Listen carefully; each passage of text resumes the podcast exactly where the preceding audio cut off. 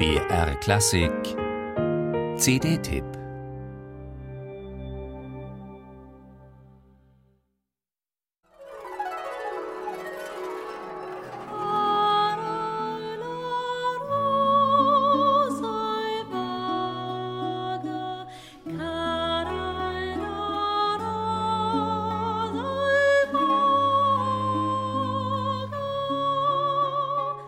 Ein Lied über die Schönheit der Rose aus der Feder des italienischen Komponisten und Monteverdi-Zeitgenossen Andrea Falconieri. Gesungen von der Sopranistin Francesca Lombardi Mazzulli, die es auf innige Weise versteht, die Poesie des Textes in ihre Stimme zu legen. Cara e la Rosa.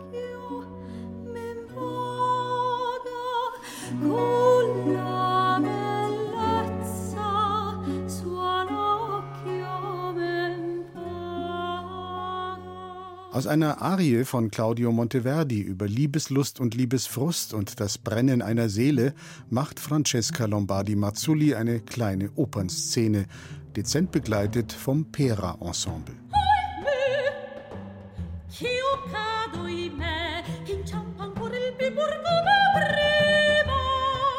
Momenti d'amore dieses Motto ist der rote Faden für diese CD mit Liedern, Arien und Instrumentalstücken aus dem italienischen und spanischen Barock.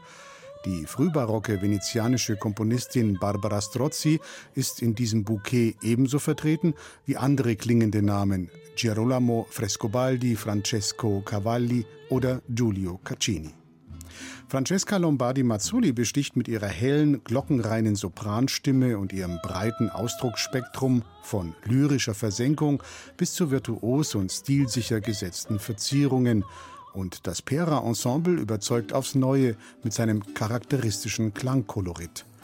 Durch die Verwendung traditioneller orientalischer Instrumente wie der Kurzhalslaute Ud, der arabischen Zither Kanun und dem orientalischen Schlagwerk wird man unmittelbar in eine ganz eigene Klangwelt versetzt. Man könnte auch sagen, entrückt. Wie kaum eine andere Formation ist das Pera-Ensemble mit osmanischer Hofmusik und deren Feinheiten vertraut.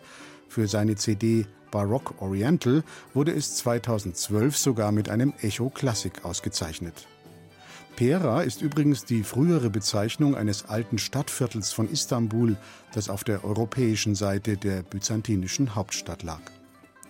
Mehmet Yeşilçay, Musikwissenschaftler, Ud-Virtuose und einer der aus Istanbul stammenden Begründer des Ensembles, hat zusammen mit Francesca Lombardi Mazzulli auch bei der Zusammenstellung dieser CD wieder eine sichere Hand bewiesen. Die CD Momenti d'Amore bietet keine halsbrecherischen Koloraturen.